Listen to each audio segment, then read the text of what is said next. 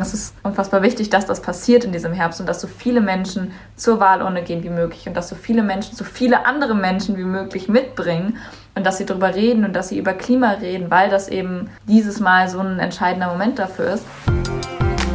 Klima und wir. Wegweiser in eine nachhaltige Zukunft.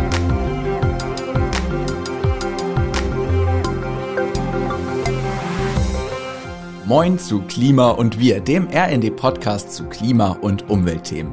Ich bin Maximilian Arnhold und freue mich, dass ihr eingeschaltet habt und mit dabei seid. Ihr hört heute die letzte Folge vor der Bundestagswahl, die letzte Folge in unserem Bundestagswahl-Spezial. Und zu Beginn dieser Episode ist es erstmal an der Zeit für einen kurzen Rückblick.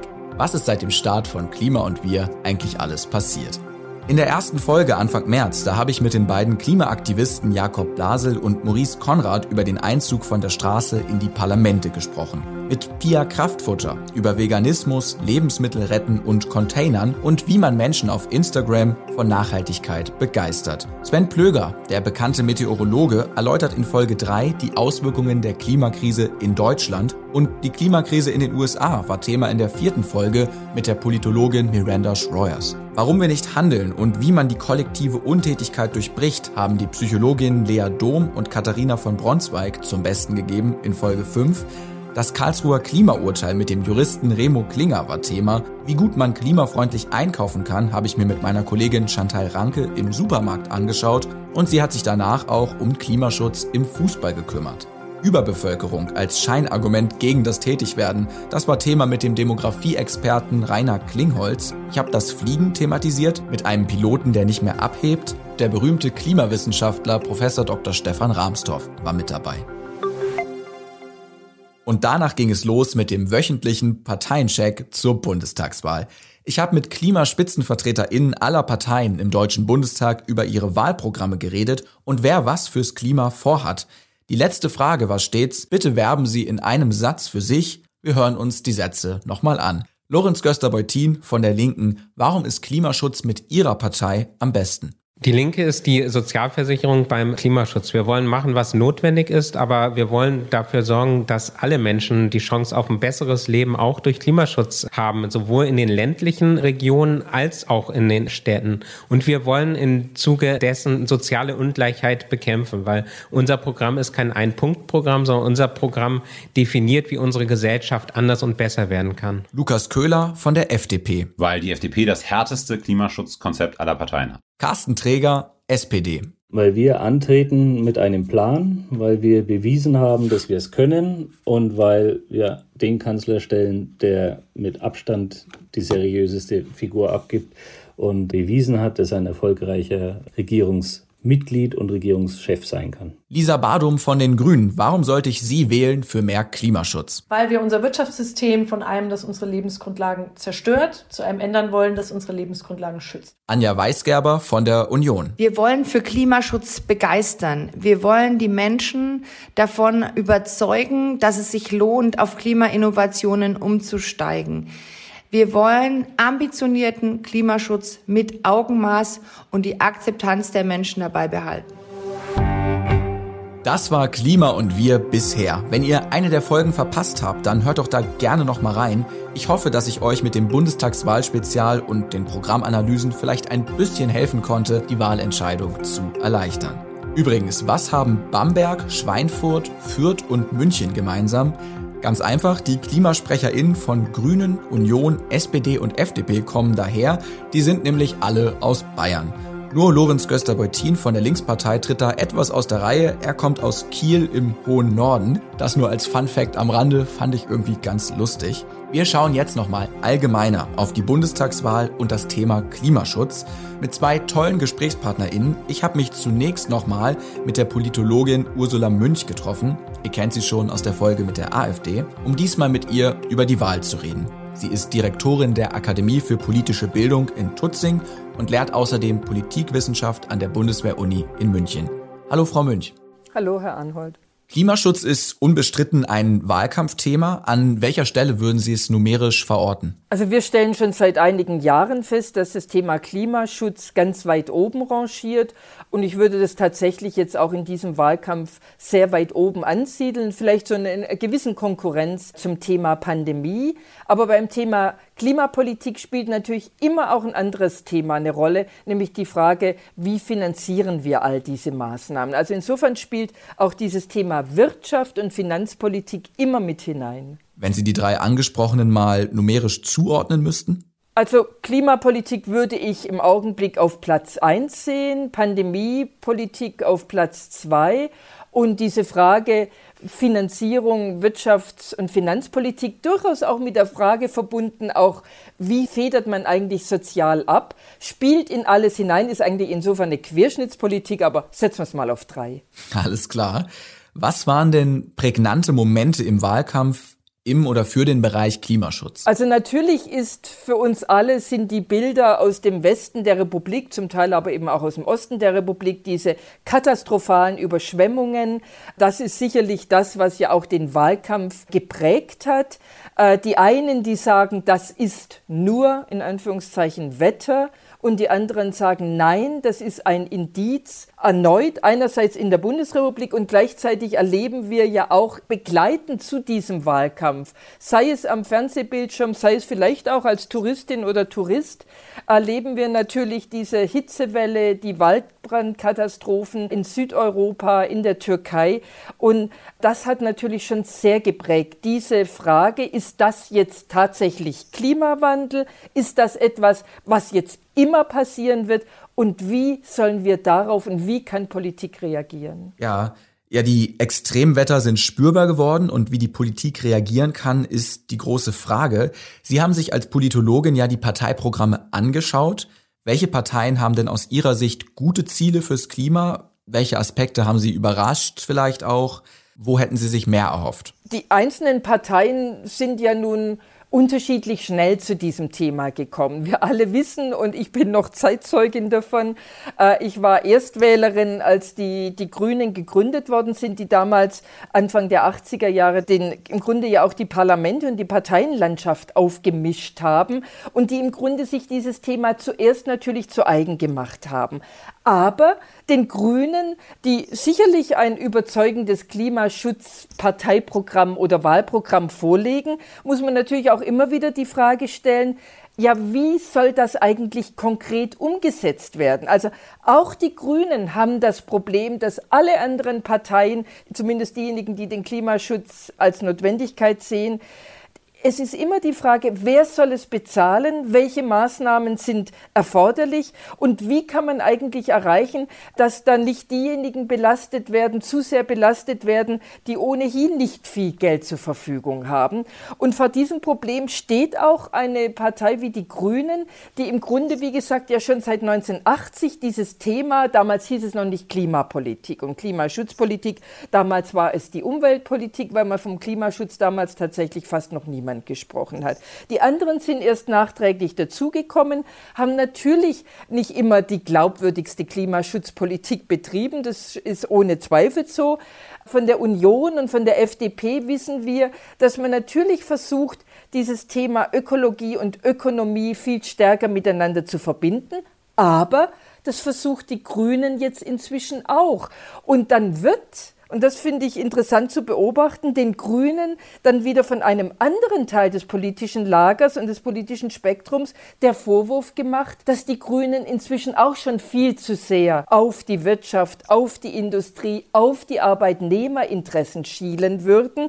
Natürlich müssen darauf die Grünen Rücksicht nehmen. Die Grünen sind in sehr vielen deutschen Landtagen, ich glaube von 11 von 16, vertreten die wollen und können in die Bundesregierung einziehen. Und natürlich haben die Grünen inzwischen viele Zugeständnisse gemacht. Es wird ihnen vor allem von der sogenannten Klimaliste ganz massiv vorgeworfen. Das war schon bei der Landtagswahl in Baden-Württemberg ein großes Thema, wo die Klimaliste 0,9 Prozent der Stimmen eingeheimst hat, weil sie gesagt hat, die Grünen sind im Grunde viel zu sehr reallos geworden und nicht mehr maximal genug in den Forderungen. Und das ist meines Erachtens so ein ganz großer Balanceakt. Wer mich überrascht hat mit Blick auf klimapolitische Forderungen, war durchaus die Linkspartei. Die Linken sind eigentlich in der Vergangenheit nicht unbedingt eine Partei gewesen, wo man allzu viel von Umwelt- und Klimaschutz gehört hat. Das haben die Linken jetzt ganz weit nach vorne getrieben, dieses Thema. entsprechen aber damit eigentlich nicht unbedingt den Interessen ihrer eigenen Klientel. Also die Linkspartei hat sowohl beim Thema Migrationspolitik als auch beim Thema Umwelt- und Klimaschutzpolitik ein bisschen die Sorge, man hat mit Industriearbeiterschaft zu tun gehabt. Das war früher. Und inzwischen vertritt man im Grunde eher ja so die Interessen eines alternativ interessierten Milieus, denen die Grünen nicht links genug sind. Das ist schwierig, weil dieser Teil der früheren Wählerschaft der Linkspartei inzwischen längst woanders eine Heimat gefunden hat. Entweder ist man Nichtwähler geworden oder, und das hat man in der letzten Bundestagswahl gesehen, man ist von der AfD mobilisiert worden. Spannender Einblick. Am meisten belastet durch die Klimakrise werden ja die jungen Menschen. Wie weit sehen Sie denn die Interessen der jungen Generation in den Programmen in den Blick genommen? Also grundsätzlich vertreten natürlich, haben alle politischen Parteien den Anspruch, auch die Interessen der Jüngeren zu vertreten. Das machen die Grünen vielleicht ein bisschen dezidierter, auch die Linkspartei und natürlich dann auch kleine Parteien wie zum Beispiel die Klimaliste oder auch Volt, die das sehr für sich in Anspruch nehmen, dass sie vor allem die Interessen der Jüngeren vertreten. Keine der Parteien würde sagen, wir machen nur Interessen für die Alten. Aber wenn wir uns natürlich anschauen, ja, wer geht eigentlich zum Wählen? Das ist die eine Frage. Und wenn wir uns anschauen, wie setzt sich eigentlich die bundesdeutsche Wählerschaft zusammen, dann sehen wir zwei Sachen. Wir sehen zum einen, sind die Jüngeren einfach deutlich weniger als meine Generation, die sogenannten Babyboomer und die noch älteren. Wir stellen das Gros der Wählerschaft. Und hinzu kommt perfiderweise, dass wir, meine Generation und die noch älteren, wir gehen zum Wählen. Wir sind noch eine Generation sozialisiert. Wählen gehen ist Bürgerpflicht. Und die Generation meiner Kinder, die geht vielleicht noch als Erstwähler zum Wählen aber dann bei der zweiten Wahl geht man schon nicht mehr zum Wählen. Man ist mobil.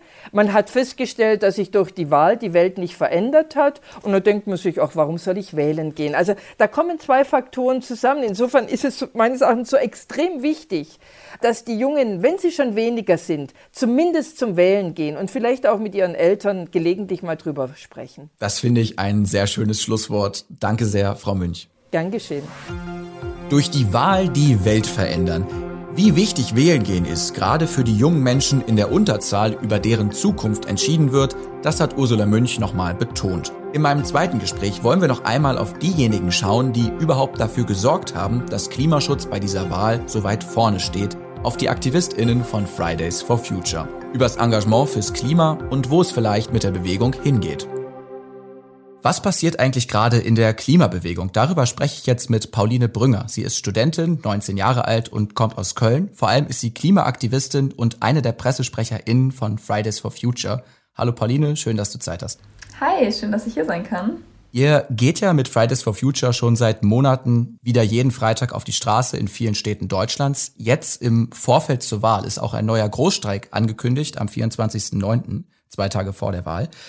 Warum ist diese Bundestagswahl aus eurer Sicht so wichtig? Ich glaube, das hat ganz verschiedene Gründe. Einmal ist es so, dass, naja, nach der Bundestagswahl wird eine neue Regierung gebildet, die für vier Jahre regieren wird. Und das ist genau der Zeitraum, in dem wir die Entscheidungen treffen müssen. Wie gehen wir mit der Klimakrise um? Wie reduzieren wir Emissionen?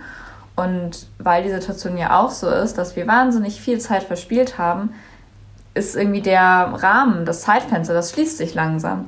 Und all die Entscheidungen, die noch getroffen werden müssten, all die Maßnahmen, die umgesetzt werden müssten, um die Klimakrise einzudämmen, das muss alles in genau dieser Zeit passieren. Und deswegen ist das natürlich gerade eine wahnsinnig große Weiche, die gestellt wird. In was für eine Richtung geht es in den nächsten vier Jahren? Inwieweit können wir das Ganze noch kippen?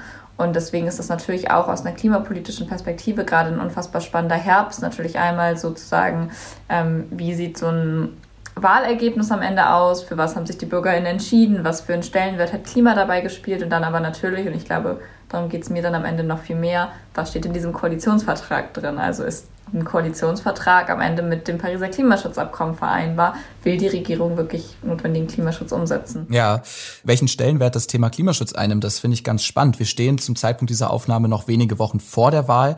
Wie nimmst du das Thema denn im Wahlkampf war? Wo würdest du es verorten? Also es gibt ja diesen ARD Deutschland-Trend, die Umfrage, jetzt vor wenigen Wochen, wo sie genau das eigentlich nochmal abgefragt haben, wie hoch wird denn der Bedarf in Deutschland nach mehr Klimaschutz eingeschätzt. Und das war, und mir ist ja klar, und ich glaube, das ist uns allen klar, Klima ist ein wahnsinnig großes Thema. Und dann war das trotzdem nochmal, fand ich eine krasse Zahl, 81 Prozent der Deutschen haben einen großen bis sehr großen Bedarf nach mehr Klimaschutz. Also das ist ja wirklich eine überwältigende Mehrheit, die, wie ich finde, auch in einem sehr, sehr starken Kontrast dazu steht, was die Antwort der Parteien darauf ist. Also wo ich das Gefühl habe, die Parteien und die Politik, die hinkt zu ihrer Wählerschaft total hinterher. Und das glaube ich nicht nur jetzt in den progressiveren Parteien, sondern auch zum Beispiel bei der Union. Und was man aber ja schon von den Parteien mitbekommt, und ich glaube, das ist auch sowas, was die Parteien gelernt haben über die letzten wenige Jahre, wo Klimaschutz ja wirklich nochmal ein ganz, ganz wichtiges gesellschaftliches Thema geworden ist, dass sie da alle nicht drum herum kommen. Und das bemerkt man ja jetzt auch im Wahlkampf, dass jede Partei sich Klima ganz, ganz vorne irgendwie in ihr Wahlprogramm reingeschrieben hat, dass die alle Wahlprogramme haben, wo es um Klimaschutz geht, dass sie sich alle so darstellen, also wenn ihr mich jetzt wählt, dann wird das schon weil sie eben wissen, ansonsten wird das nicht, sonst werden sie nicht mehr gewählt. Und da ist dann aber ein ganz, ganz großer Kontrast dazu da, wenn man dann wirklich mal reinguckt, was stehen da für Maßnahmen drin, was habt ihr euch für Ziele gesetzt, was wollt ihr denn real für Klimaschutz umsetzen. Ähm, das passt vorne und hinten nicht zusammen. Und das ist auch eine ganz, ganz große Unehrlichkeit von den Parteien aktuell. Und ich finde, das ist auch was, was man auf jeden Fall auch so benennen muss. Mm, was genau kritisierst du daran? Welche Parteiprogramme zählen denn zu den progressiveren? Zum Beispiel? ja, pro progressiver meinte ich jetzt erstmal so ganz generell, wenn man sich jetzt Parteienlandschaft anguckt, wo man, glaube ich, sagen kann, Union ist jetzt zum Beispiel eine konservative Partei und andere Parteien sind halt keine konservativen, sondern progressivere Parteien. Okay. Ähm, natürlich grundsätzlich, was ich aber meine, also was nicht ich meine, sondern was ja auch der wissenschaftliche Stand und die wissenschaftlichen Analysen von den Parteiprogrammen sind, dass wir gerade kein einziges Wahlprogramm von den großen Parteien vorgelegt bekommen haben, was wirklich mit dem Pariser Klimaschutzabkommen vereinbar ist. Und ich glaube, das ist gleichzeitig auch total wichtig. Da sind natürlich wahnsinnig große Nuancen drin. Und da gibt es Wahlprogramme, die viel, viel näher an das rankommen, was getan werden müsste. Zum Beispiel von wem? Ähm, ja, also ich kann das gerne sagen. Also ich glaube, ähm, also das eine Formulierung habe ich letztens wo gelesen, fand ich total schön. Das radikalste Klimaprogramm ist, glaube ich, von der Union.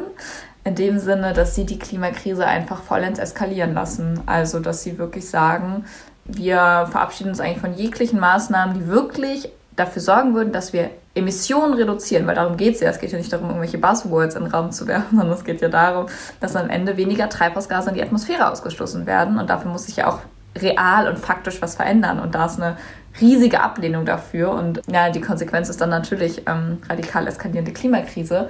Dann haben wir Hast du Lust, dass ich das gerade jetzt einfach wirklich einmal durchdeklariere, wie es bei den Parteien aussieht? Das, das, können, das können wir gerne machen. Ja. Ähm, ich ich, ich würde einmal vielleicht einwerfen, ich finde, das Radikalste ist natürlich das von der AfD, weil die nicht an den menschengemachten Klimawandel glauben. Ja, ein ähm, guter Einwand. Ich, ich, ich habe zum, Beispiel, ich hab zum Beispiel mit Anja Weisgerber und Wiebke Winscher von der Klimaunion jetzt auch in diesem Podcast gesprochen und die würden das natürlich nicht sagen, dass die jetzt mit der Union das Programm ganz hart eskalieren lassen. Klar, es ist auch immer viel Rhetorik dabei. Dann, mh, dann lass mich einmal einwerfen, dass ich die, dass ich die AfD da einfach rausgenommen habe, weil das für mich eine Partei ist, sozusagen, äh, die nicht mehr zur Debatte irgendwo steht, die sich ja auch davon verabschiedet hat. Also von ganz, ganz vielen Sachen, die ich jetzt auch einfach mal ausklammere, weil wir jetzt hier gerade über Klima reden, aber auch bei Klima sicher von jegliche wissenschaftliche Forschung ja. ähm, das nicht akzeptiert, die ja eigentlich, also die behaupten ja noch nicht mal, sie wollen das Klima schützen. Und sozusagen, wenn man dann den Blick auf die anderen fünf richtet, ähm, stimmt, glaube ich, die Analyse mit der Union dann doch. Und trotzdem glaube ich total wichtig, dass natürlich, dass es da einen massiven Unterschied gibt und dass sich da auch die beiden Parteien niemals gleichstellen würde. Die AfD wählen viele Menschen und äh, trotzdem muss man natürlich alle am Ende für Klimaschutz begeistern und mitnehmen. Ja. Sag noch vielleicht noch mal ein, zwei positive Aspekte der Parteiprogramme, die vielleicht dich oder auch euch allgemein als Bewegung positiv überrascht haben. Also ich glaube ganz grundsätzlich natürlich positiv, dass die Parteien sich damit beschäftigen, dass die Parteien das mittlerweile ernst nehmen, dass man das Gefühl hat, die haben sich zum ersten Mal wirklich Gedanken darüber gemacht, was bedeutet diese Krise. Und dann haben wir natürlich auch Sachen gesehen, die eindeutig jetzt in eine bessere Richtung gehen. Und ich würde sagen, von den größeren fünf demokratischen Parteien muss man, glaube ich, am positivsten die Linken und die Grünen da hervorheben am positivsten, also wenn wir jetzt sozusagen die Parteien untereinander vergleichen, aber nicht, wenn wir jetzt diese beiden Parteien wieder mit der wissenschaftlichen Realität abgleichen. Aber da sind auf jeden Fall auch gute Sachen drin. Und das hat uns natürlich an vielen Punkten gefreut. Also zum Beispiel die Linken, die ja jetzt in ihrem Wahlprogramm als einzige Partei festgeschrieben haben, dass sie schon Klimaneutralität bis 2035 erreichen wollen. Das ist auch eigentlich die Zahl, mit der man wissenschaftlich rechnen muss und wo man sagen muss, das ist das Limit, danach geht nicht mehr. Ähm, um aber das jetzt aber auch direkt wieder zu entkräften, die haben halt jetzt auch nicht den Plan dafür vorgelegt, wie das denn genau funktionieren soll. Pläne gibt es und das ist auch klar, dass das funktionieren kann. In deren Wahlprogramm steht es dann aber trotzdem halt nicht drin, wo man dann sich schon wieder denkt, okay, das passt schon das passt schon nicht ganz zusammen. Bei den Grünen, die immer noch mit zu hohen Zielen rechnen, ähm, besser als die anderen Parteien, die ja wirklich jetzt immer noch an ihrer Klimaneutralität 2045 hängen bleiben. Äh, die Grünen sind die einzige Partei, die sich, ja, die mal eine Zahl in den Mund genommen hat, wie viel Treibhausgas stoßen wir denn überhaupt noch aus? Und die sagen, wir rechnen damit, wir wollen ein festes Budget einhalten. Und das ist ja auch, das ist ja die große Frage. Also das habe ich eben angedeutet ähm, am Ende geht es ja auch nicht um den Zeitpunkt, wann sind wir klimaneutral, sondern es geht um die Frage, wie viele Emissionen sind am Ende in der Atmosphäre, weil das dafür sorgt, dass sich die Erde um ein bestimmtes Grad erhitzt oder eben auch nicht.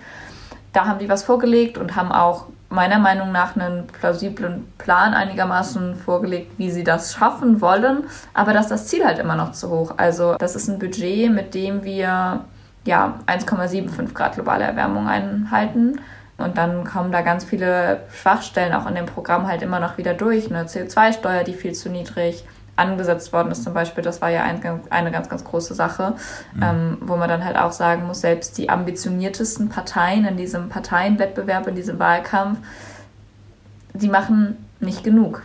Mhm. Das ist, glaube ich, die ernüchternde Analyse am Ende. Welche Forderungen habt ihr mit Fridays for Future dann und was sind vielleicht die drei Schritte, die eine neu gewählte Bundesregierung sofort angehen muss? Das erste wäre natürlich zu sagen, wir investieren nicht mehr in neue fossile Projekte. Also ich glaube, das ist ja was, was gerade immer noch passiert, dass fossile Zerstörung aktiv vorangetrieben wird. Und das sind natürlich Sachen, die man auch dann sofort beenden kann.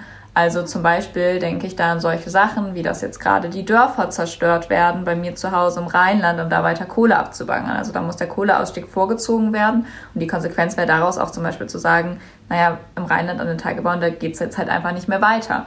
Das wären aber auch so Sachen wie die fossilen Subventionen komplett zu streichen. Also was gerade ja passiert ist, dass vom Staat immer noch Gelder da reinfließen, dass fossile Energien günstiger sind, als sie eigentlich real wären. Und ähm, das ist, glaube ich, so ein Punkt, wo man sofort Dinge angehen kann. Eine ganz, ganz große Sache, wo sich ja ganz viele Parteien gerade gegen wehren, ich habe es gerade schon angesprochen, CO2-Preis hochsetzen. Das ist einfach das wirksamste Instrument, um wirklich dafür zu sorgen, dass sich die Dinge ändern, dass die Veränderungen angegangen werden und ähm, gerade einfach noch viel zu wenig. Vielleicht immer so die Sachen, wo ich denke, das kann man wirklich im, im Handumdrehen, am Handumdrehen machen. Ja, lass uns mal über euch als Bewegung sprechen. Du bist die Pressesprecherin von Fridays for Future Deutschland, eine davon. Von Anfang an mit dabei. Du organisierst Demonstrationen, gibst Interviews, so wie jetzt eben. Wenn du von außen auf euch blickst im Jahr 2021, wie siehst du euch? Wo steht ihr? Ich glaube, dass wir einfach an einem total spannenden Punkt gerade stehen, weil gerade sozusagen, glaube ich, ja, ganz Deutschland blickt auf diese Bundestagswahl und die Frage eigentlich so, was passiert, wer wird gewählt, können wir durch diese Wahl jetzt die Klimakrise verhindern? Und eine Sache, die Menschen natürlich Hoffnung macht und dann kommt irgendwie die Bewegung und ist so, mh, hm, so ganz so funktioniert das nicht, weil echte Klimagerechtigkeit und echter konsequenter Klimaschutz, der steht da ja irgendwie jetzt doch nicht auf dem Wahlzettel am Ende. Wenn ich mir vorstelle, das wird jetzt eine neue Regierung im Herbst gebildet, dann wird die keinen ausreichenden Klimaschutz umsetzen. Und zwar egal wer stand jetzt, wenn man sich die Wahlprogramme und wenn man sich die Ambitionen anschaut. Und dann kann man natürlich jetzt darauf hoffen, dass vielleicht ein Scheuer weniger im Verkehrsministerium sitzt und da irgendwie progressiven Klimaschutz blockiert. Und gleichzeitig ist es total gefährlich, wenn man sich jetzt darauf einbildet, wenn dieses eine Wahlergebnis kommt, dann hat sich die Sache jetzt halt auch gegessen. Und deswegen ist das jetzt, glaube ich, nichts, wo ich jetzt daran irgendwie einen Erfolg von Klimabewegungen, von Klimaschutz messen würde, welche Regierung da am Ende ist, sondern halt am Ende, wie viele Emissionen sparen wir ein. Aber was macht das mit euch als Bewegung? Ja, ich glaube, dass schon bei vielen Menschen auch eine große Frustration besteht. Ähm, und ich persönlich aber auch einfach gerade ganz, ganz viel Hoffnung sehe, weil ich glaube, ne, wir haben gerade darüber geredet oder ich habe das gerade erzählt, wie viel sich in diesen Jahren verändert hat. Und ich glaube einfach ganz fest daran, dass wenn ganz, ganz viele Menschen auch jetzt wieder aktiv demokratisch partizipieren und sich einbringen und ihre Forderungen einbringen, dass sich dann auch ein großer politischer Wandel besonders in so einer Umbruchszeit natürlich vollziehen kann. Und dass dabei einfach die Erwartungen und auch die Verantwortung an Zivilgesellschaft, an die BürgerInnen, wirklich an, an uns alle einfach darüber hinausgeht, wählen zu gehen. Und also ich sage das jetzt so, als wäre das so eine Selbstverständlichkeit, dass alle wählen gehen, was es ja nicht ist. Und ich glaube, deswegen muss man das auch nochmal sagen. Es ist unfassbar wichtig, dass das passiert in diesem Herbst und dass so viele Menschen zur Wahlurne gehen wie möglich und dass so viele Menschen, so viele andere Menschen wie möglich mitbringen und dass sie darüber reden und dass sie über Klima reden, weil das eben dieses Mal so ein entscheidender Moment dafür ist aber dass ganz, ganz viele Menschen eben an dem Punkt auch nicht aufhören und dass sie dann zukünftige Regierung nicht aus der Verantwortung lassen und sagen, okay, ich bin da jetzt zur Wahl gegangen und jetzt lasse ich euch mal machen. Und wie ist es, wie ist es mit dem Zulauf? Viele junge Menschen schulstreiken ja noch immer freitags und gehen eben zur Klimademo, eben auch jetzt vor der Wahl. Aber so der ganz große Drive, ich finde es ganz spannend, dass du so einen Umbruch auch beschreibst. Dieser ganz große Drive mit Millionen Menschen auf der Straße, der ist zurzeit nicht mehr spürbar. Woran liegt das? Und würdest du sagen, dass sich die Straßendemo, die Laufdemo als Mittel zur Wahl, Mittel der Wahl überholt hat? Also ja, also das Erste, was du ja gesagt hast, ist, dass immer noch ganz, ganz viele Menschen auf die Straße gehen erstens. Und ich glaube, das ist auch ein ganz großes Zeichen davon. Und ich glaube, eine Sache, die, finde ich, auch ganz schnell in diesem Diskurs untergeht, dass ganz, ganz viele junge Menschen, und das sind ja auch die Menschen, die jetzt in Deutschland am stärksten und am längsten, am härtesten von der Klimakrise getroffen sein werden, die dürfen ja noch nicht mal wählen. Also die haben ja wirklich eigentlich jetzt in dieser Zeit gar keine andere Wahl, wenn sie sagen wollen, wir wollen auch irgendwie in dieser Demokratie interagieren, wir wollen auch was dazu beitragen, dann bleibt da ja kein anderes Mittel, als irgendwie auf die Straße zu gehen und sich darüber Gehör zu verschaffen. Ich glaube, das ist eine ganz, ganz wichtige Sache. Und ich glaube, ein Grund, warum ganz, ganz viele junge Menschen auch jetzt so aktiv werden, noch immer noch in so einer Bewegung und auf Demonstrationen sind. Und gleichzeitig ist natürlich die Frage sozusagen, was braucht es alles? Und die Antwort darauf ist, es braucht natürlich mehr als Demonstrationen. Und ich glaube, das ist auch eine gesunde Weiterentwicklung, die wir in den letzten Jahren erlebt haben und dass ganz, ganz viele Menschen halt auch sagen, ich leiste meinen Teil in diesem demokratischen Gefüge vielleicht auch darin, dass ich halt zu Hause mit meiner Familie sitze und mich mit denen über diese Krise unterhalte und was das bedeutet und was das jetzt für diese Wahl bedeutet. Und ich glaube, dass das einfach so ein bisschen diffuser geworden ist. Weißt du, damals gab es dieses Momentum, alle sind auf die Straße gegangen. Wenn man sich jetzt für Klimaschutz einsetzen wollte, stand man freitags auf der Straße. Und ich glaube, die Möglichkeiten sind einfach viel, viel breiter. Und gleichzeitig glaube ich aber schon, dass in so entscheidenden Momenten wie jetzt, du hast es eben angesprochen, zwei Tage vor der Bundestagswahl, 24.09., ganz, ganz viele Menschen auch wieder auf den Straßen stehen werden. Wahrscheinlich nochmal in diesem ja, in Maßstäben, die wir jetzt gerade pandemiebedingt halt auch lange nicht mehr gesehen haben. Ja, oder man geht eben selber in die Politik. Das ist ja auch noch eine andere ganz spannende Entwicklung. Zum Beispiel meine erste Podcast-Folge bei Klima und Wir war mit Jakob Blase, der jetzt für die Grünen kandidiert und in den Bundestag einziehen will. Mhm. Ja, wir werden nach dem 26. September wissen, ob es geklappt hat. Aber Straße oder Parlament, wie findest du das, wenn andere aus der Bewegung das machen? Mhm. Und wie hältst du es selber? Also persönlich ist das wahrscheinlich so eine Entscheidung, wo man sich, wo man sagen muss, okay, gehe ich jetzt in eine Partei oder mache ich weiter meinen Aktivismus?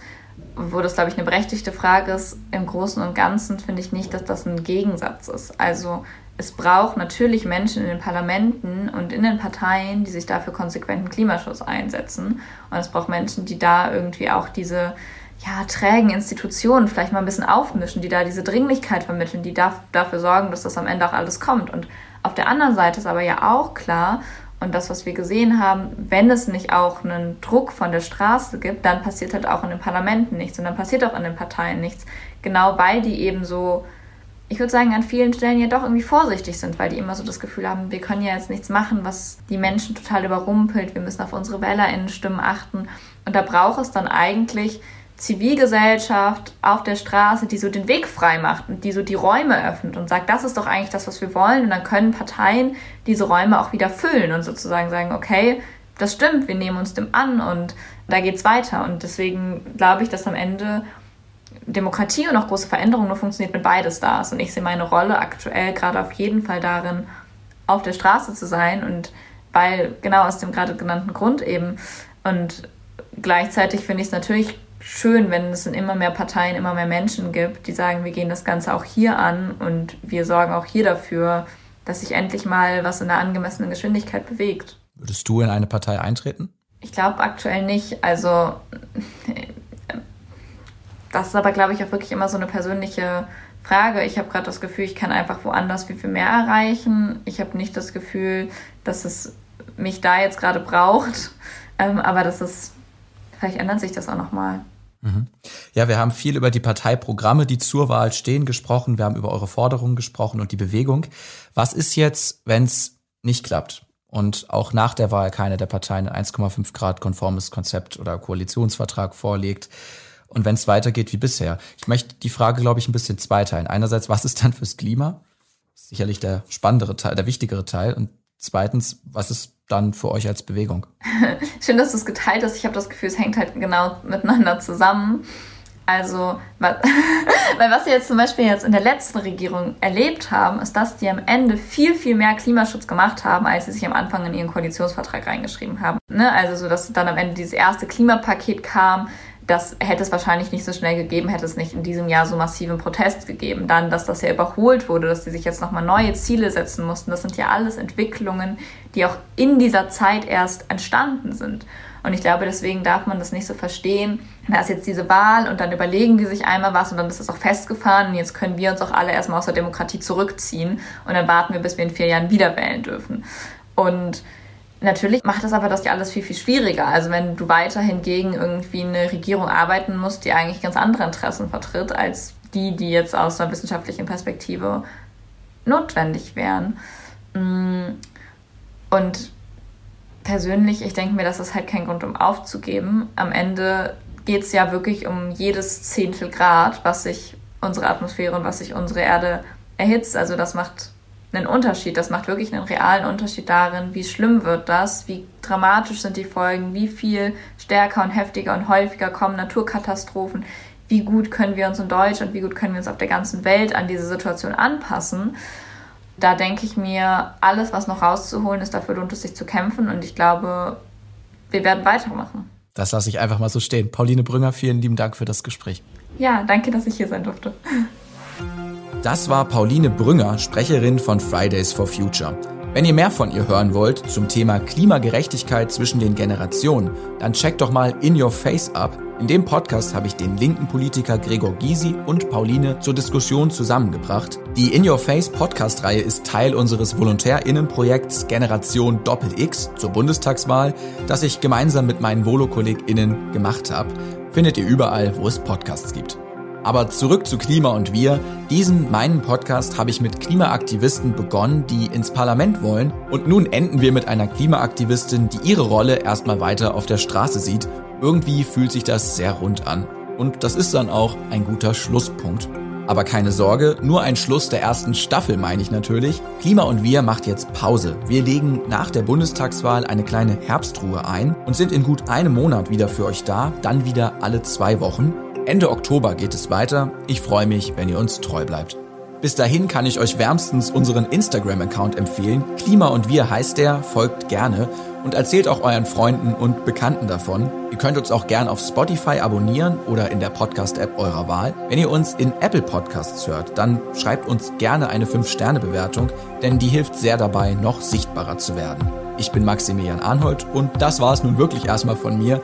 Von Herzen danke fürs Zuhören. Ich freue mich schon auf die neuen Folgen mit euch und der wichtigste Aufruf kommt ganz zum Schluss. Geht wählen.